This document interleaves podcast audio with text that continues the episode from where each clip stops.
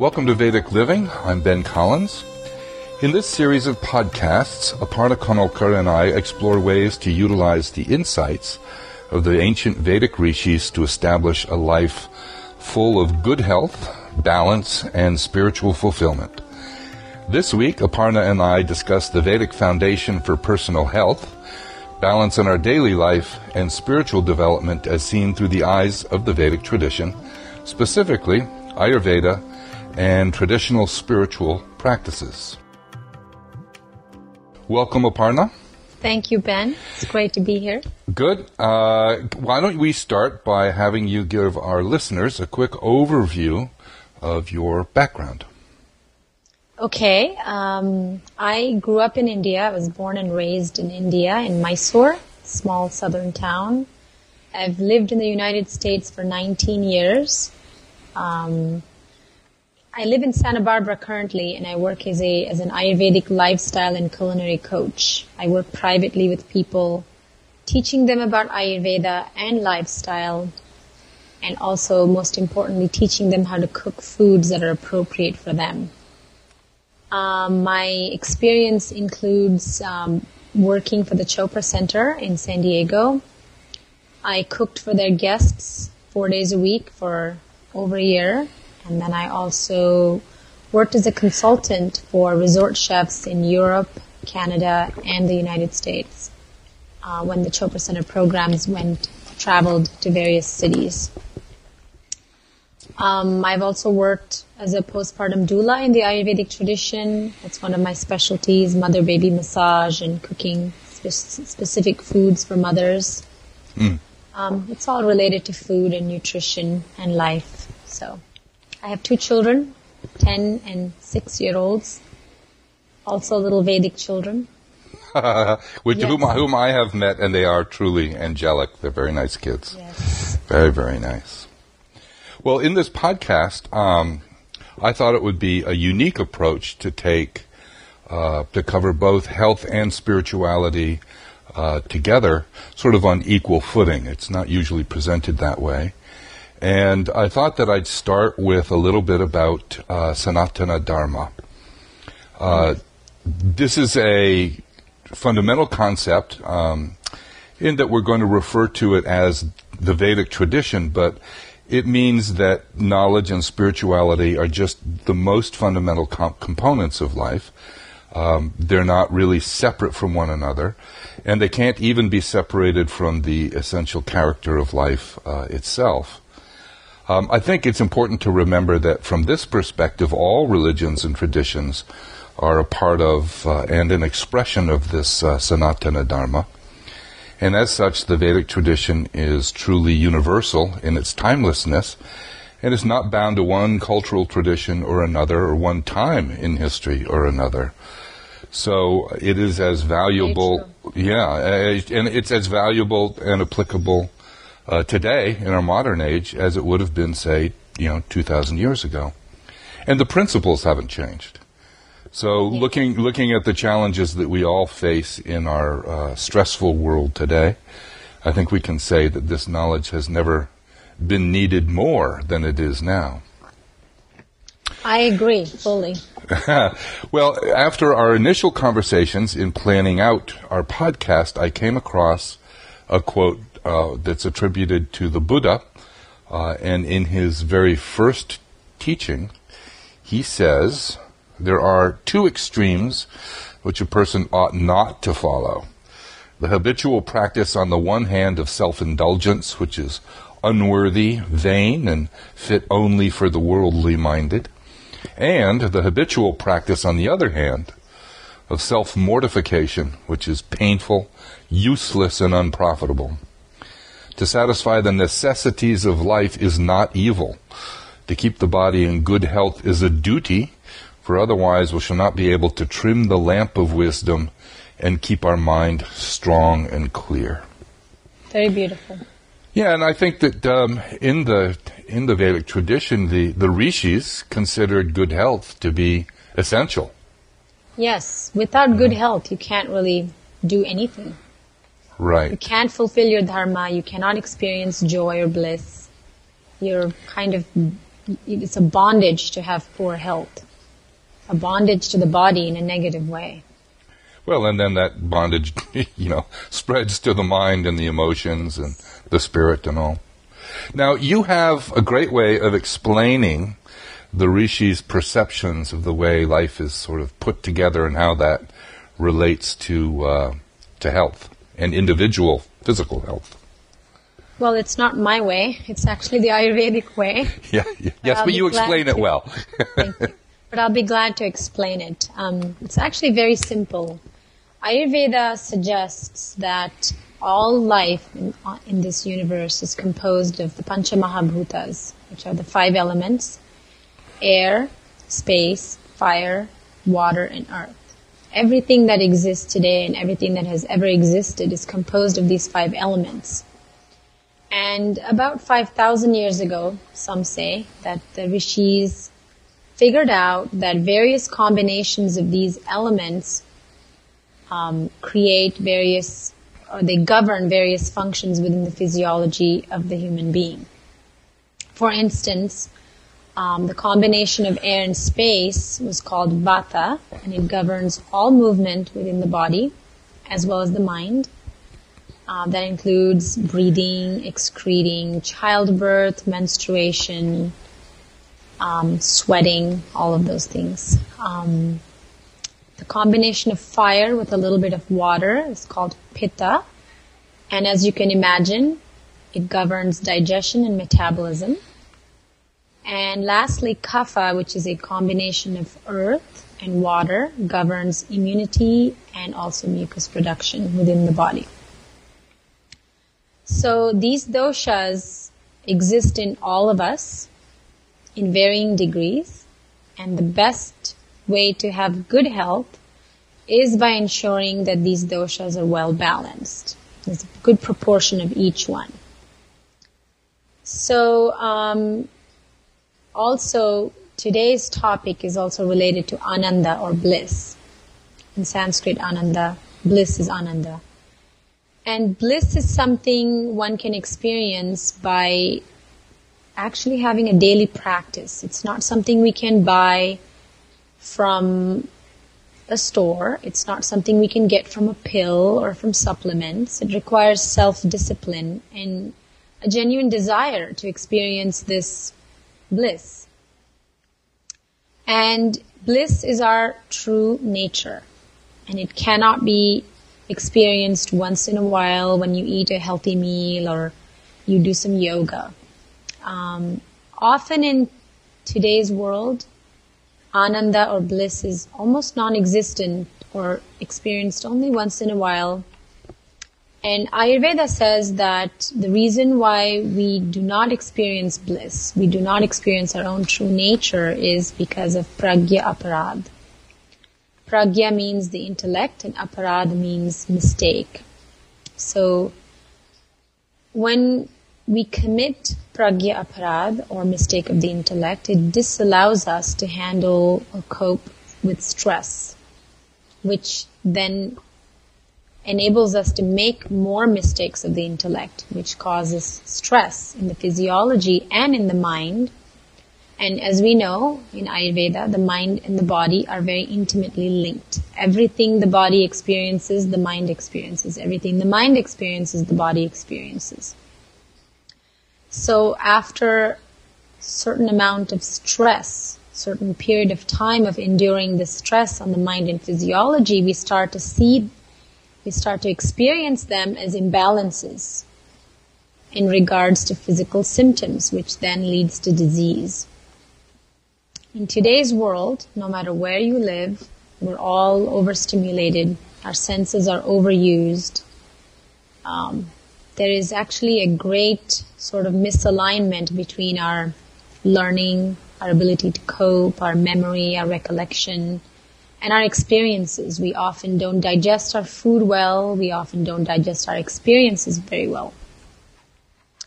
So one way to actually bring balance to our body mind on a daily basis is through meditation. In Ayurveda, there is a very clear prescription called dinacharya. Dina means day, and acharya means routine. So it's daily routine. Daily routines, I know we probably take for granted. We think it's mundane, it doesn't really matter. But in Ayurveda, what we do every day matters more than what we do every once in a while. Whether it's taking some herbs, or going to see an acupuncturist, or taking a yoga class.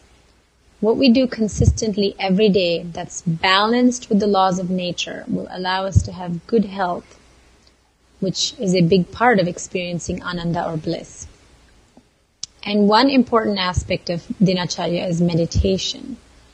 It's very dear to me because a number of years ago I learned to meditate and I couldn't believe how much more efficient I became with my time and my tasks that I had to accomplish every single day, as well as having a very grounded sense of reality, of life, and experiencing a very kind of a happy, vibrant nature, radiant nature every day within myself. And meditation essentially is an opportunity for us to connect to the divine. Because we are divine, so when we connect to our source, whoever that might be, a goddess or God or just the universe, um, it really helps us realize who we are and why we're here.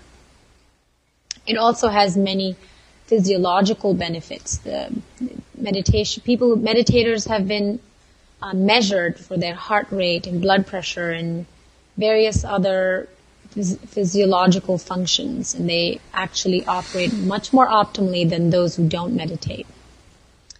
And of course, eating a balanced diet and leading a sattvic life is very essential to experiencing ananda.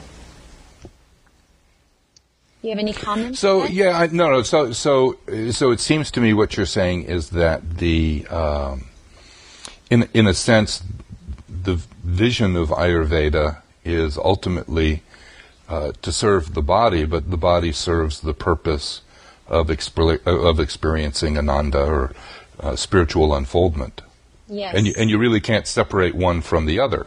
Absolutely not. They're so intimately linked. They're married, the body and the mind. Mm-hmm.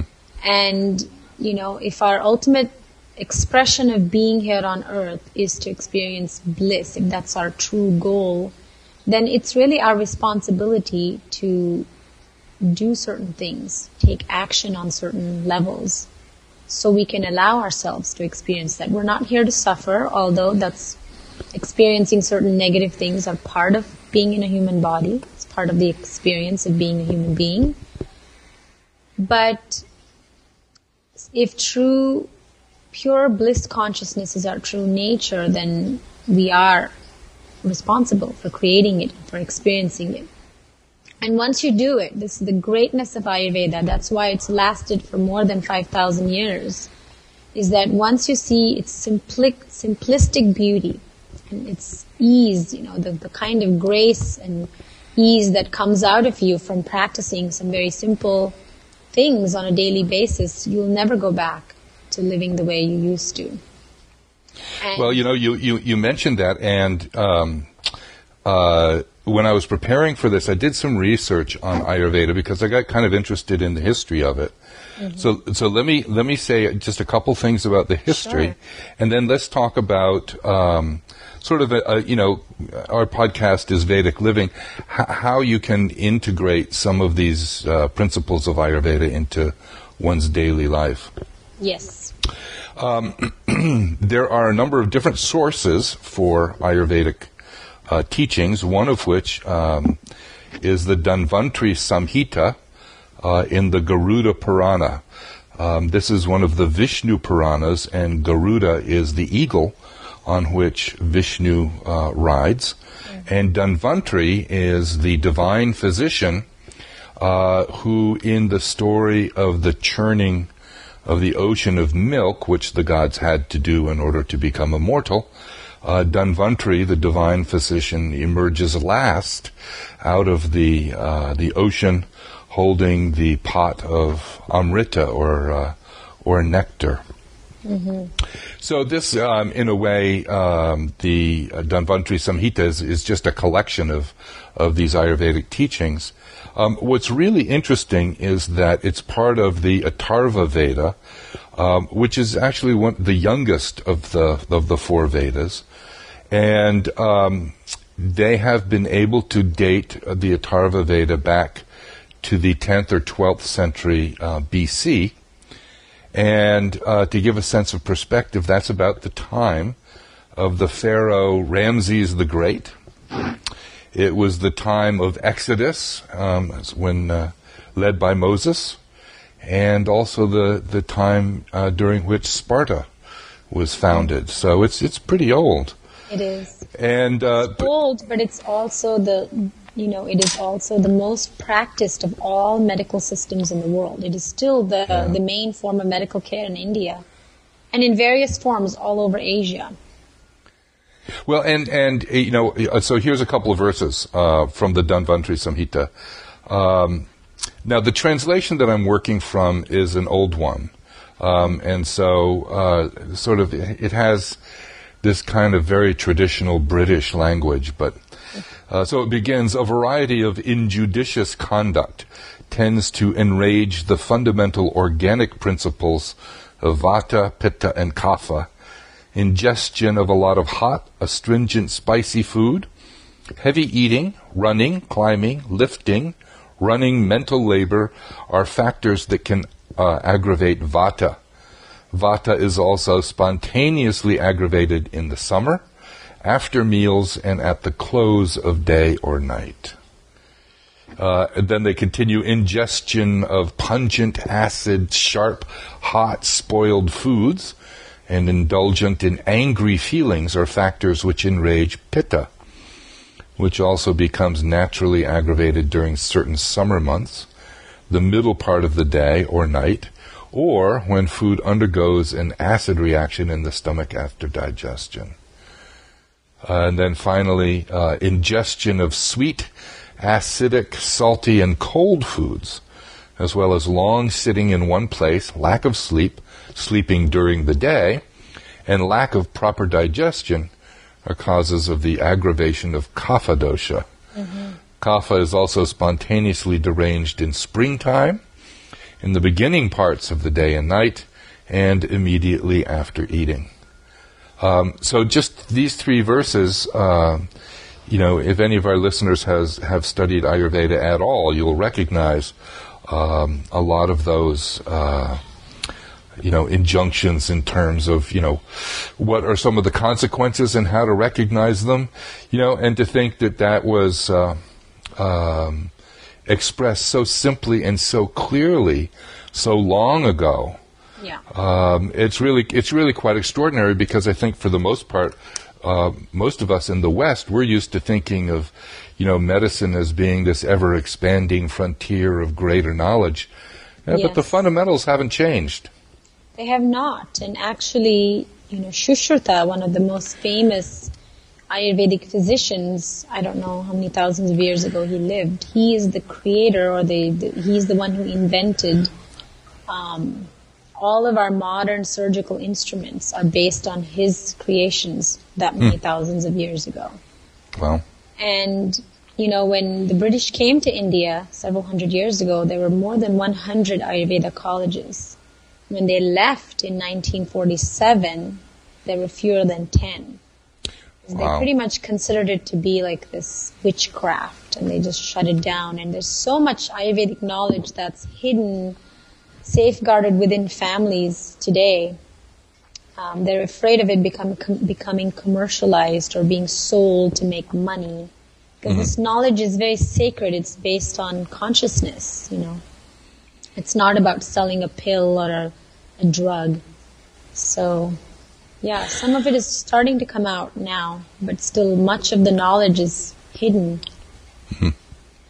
Well, so with with um, with these you know sort of simple principles of vata, pitta, and kapha um, in mind, what you know what what can what are some simple things that people can do um, in their daily routine to sort of maintain or, or regain a sense sure. of balance. I mean, you know, a lot of Ayurveda is um, uh, perceived probably as being either taking supplements, you know, or going away on an Ayurvedic retreat that involves um, you know, massage and treatments yeah. and so on and so forth.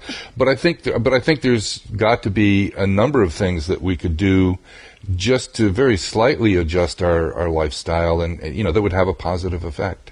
Yes, many things. And the thing about Ayurveda I always say, which makes people laugh, is it's very user friendly. You mm. don't need to go get a degree to, to study this, to, to practice this. Um, very simply, if people, if I can get our readers to understand the principle of opposites, that's very fundamental to Ayurveda, and that means that we treat dryness with oily and warm. We treat overheatedness with cooling foods or cooling treatments. We treat sluggishness with opposite to get people going. So if you can understand how simple that is, then the few suggestions I'm going to make will make total sense. So if you are struggling with a vata imbalance, and that could be constipation, anxiety, insomnia, you treat it simply, of course, you first treat all doshas by meditation. That's one of the best ways, something you can do every single day, twice a day. But for vata specifically, a warm shower, an oily massage that you can do on, by yourself it's not so much the strokes of the massage, it's that the warm oil is applied to the body and then you take a hot shower and the oil penetrates deeper into the skin and gives you the sense of groundedness, not the anxious, spacey vata disorder. For pittas, since they tend to be very goal oriented and task oriented and they tend to get irritated, it would be great for them to go on a swim. Go for a swim, spend time in nature around greenery. Kaphas who tend to be like couch potatoes or lack motivation, they can really benefit from going to a, hot yoga class, not necessarily Bikram, but like a, a, a yoga class where you sweat and you move, and or take a nice long brisk walk. Um, another general thing that's good for all doshas is drinking a glass of hot water with lemon every morning. That's one of the easiest ways to detox.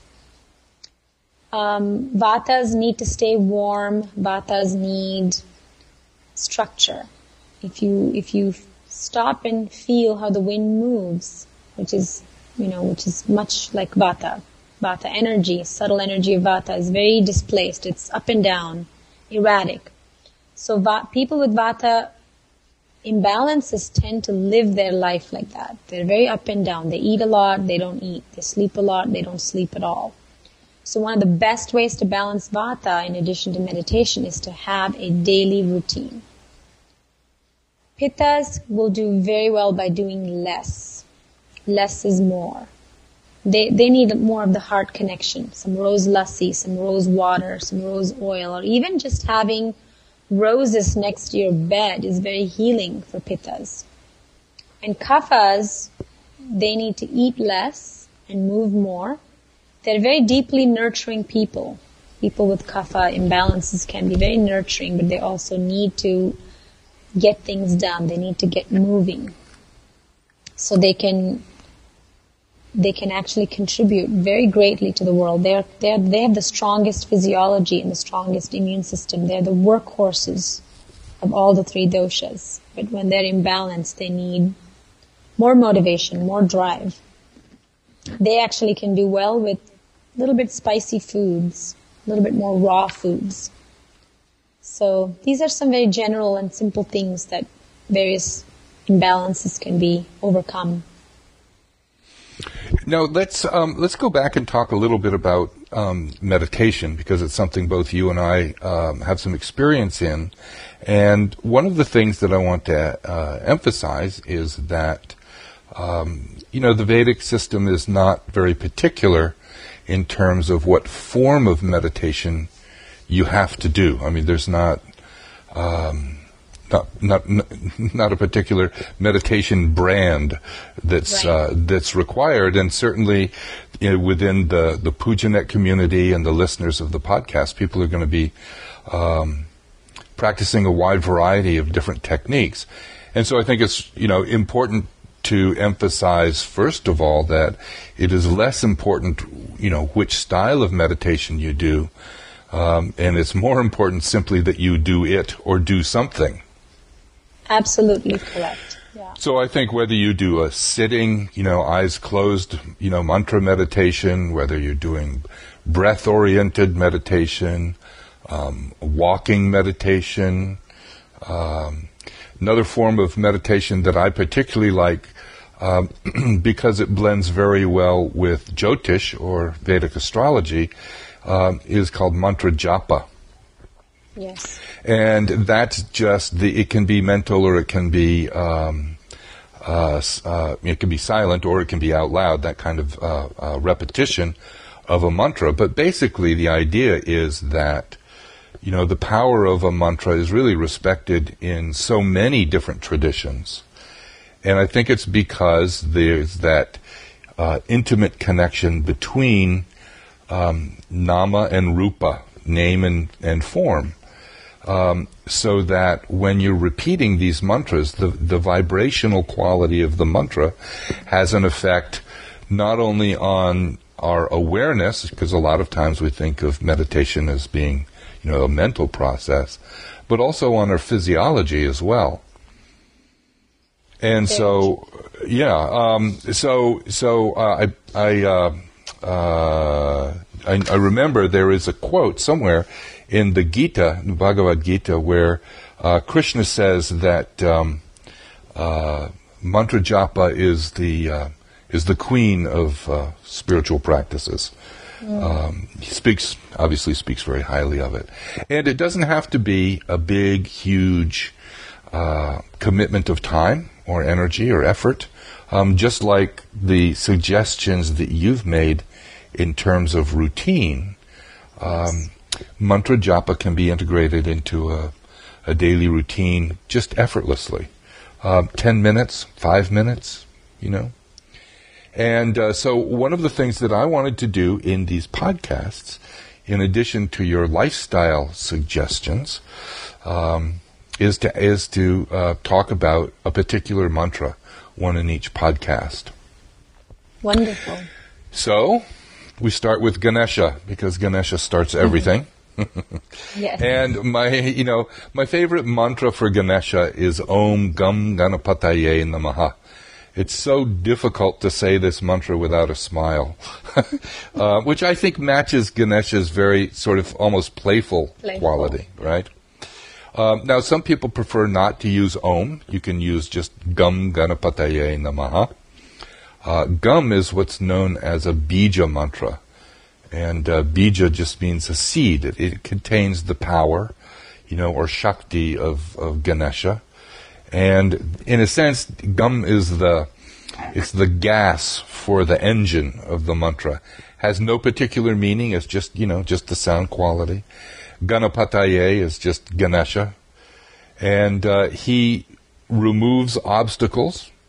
Uh, but within the context of Ayurveda, he removes blockages to the smooth flow of energy uh, throughout our system, and in that way helps to restore balance. You know. Yes. So typically one would do 108. Um, but you can do either multiples of that or divisions of that. You could do 27, you know. Um, Gam Ganapataye Namaha, Gam Ganapataye Namaha, Gam Ganapataye Namaha. Um, you can count them on your fingers. You can get a, a mala, like a rosary of different beads, and you can count that way. Um, but I, you know, along with the other things that you've you've mentioned Aparna, I think, and I've seen this over and over and over. Um, you know, people who are having trouble, for example, with Saturn um, in their astrological chart, going through a, a period of time where the energy of Saturn is very strong. Um, even just sitting down and doing, um, you know, 27 repetitions twice a day.